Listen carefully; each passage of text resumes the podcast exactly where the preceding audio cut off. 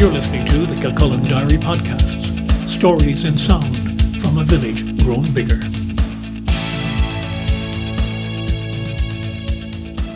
Hello, I'm Brian Byrne. It's Friday, the thirty-first of July, twenty twenty. On this day in nineteen seventy-five, an attack in County Down by members of the U V F paramilitaries left three members of the Miami Showband dead and two injured. It seemed to be just another routine British Army checkpoint as the minibus was pulled in to a lay-by in County Down. To the tired members of the Miami Showband, driving home to Dublin after a gig in Banbridge, it was just another inconvenience, as they were told to line up on the side of the road while their vehicle was searched. Then there was an explosion, and the minibus was destroyed. Two soldiers, ostensibly searching the car, were blown up. The other men in British Army uniforms then opened fire on the band members, who'd been knocked into a field by the force of the explosion. Three were killed: lead singer Fran O'Toole, trumpeter Brian McCoy, and guitarist Tony Geraghty. Brian McCoy died first, shot in the back and the neck. Fran O'Toole was chased and hit twenty-two times by machine gun bullets. Tony Geraghty was also caught while running and shot in the head and the back. Bass player Stephen Travers and saxophonist Des McAlee were wounded, Stephen Travers very badly, but both survived. Subsequent investigations found that those responsible for the attack were members of what was called the Glenanne Gang, an alliance of loyalist militants, R U C police officers and Ulster Defence Regiment part-time soldiers. In this ambush, it's believed that at least five of some ten gunmen were serving U D R soldiers. It's believed that while ostensibly checking the minibus, two of the gunmen were actually placing a bomb under the driver's seat.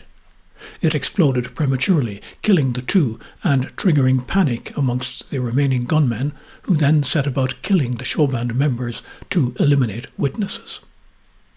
There are differing views on what had been planned. In one, the bomb was to have gone off around the time the minibus reached Newry, killing the band members in the town. In another version, the bomb was meant to go off in the Republic.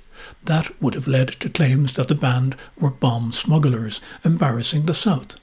A statement from the U V F twenty-four hours after the attack claimed that a bomb was being carried in the minibus.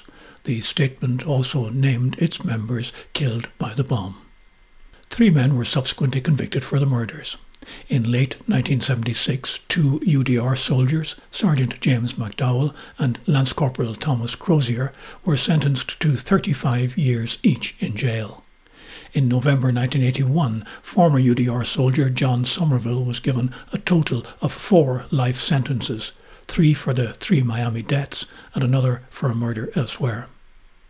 None of the other gunmen were ever found, and the three convicted were released from jail in nineteen ninety-eight under the terms of the Belfast Agreement.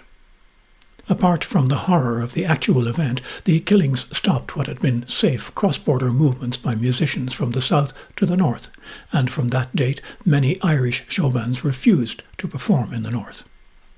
In twenty eleven, a report from the Historical Inquiries team set up to investigate the more controversial Troubles-related deaths found that there had been collusive and corrupt behaviour, which involved the R U C and one of its special branch agents, Robin Jackson, who died of cancer in nineteen ninety-eight.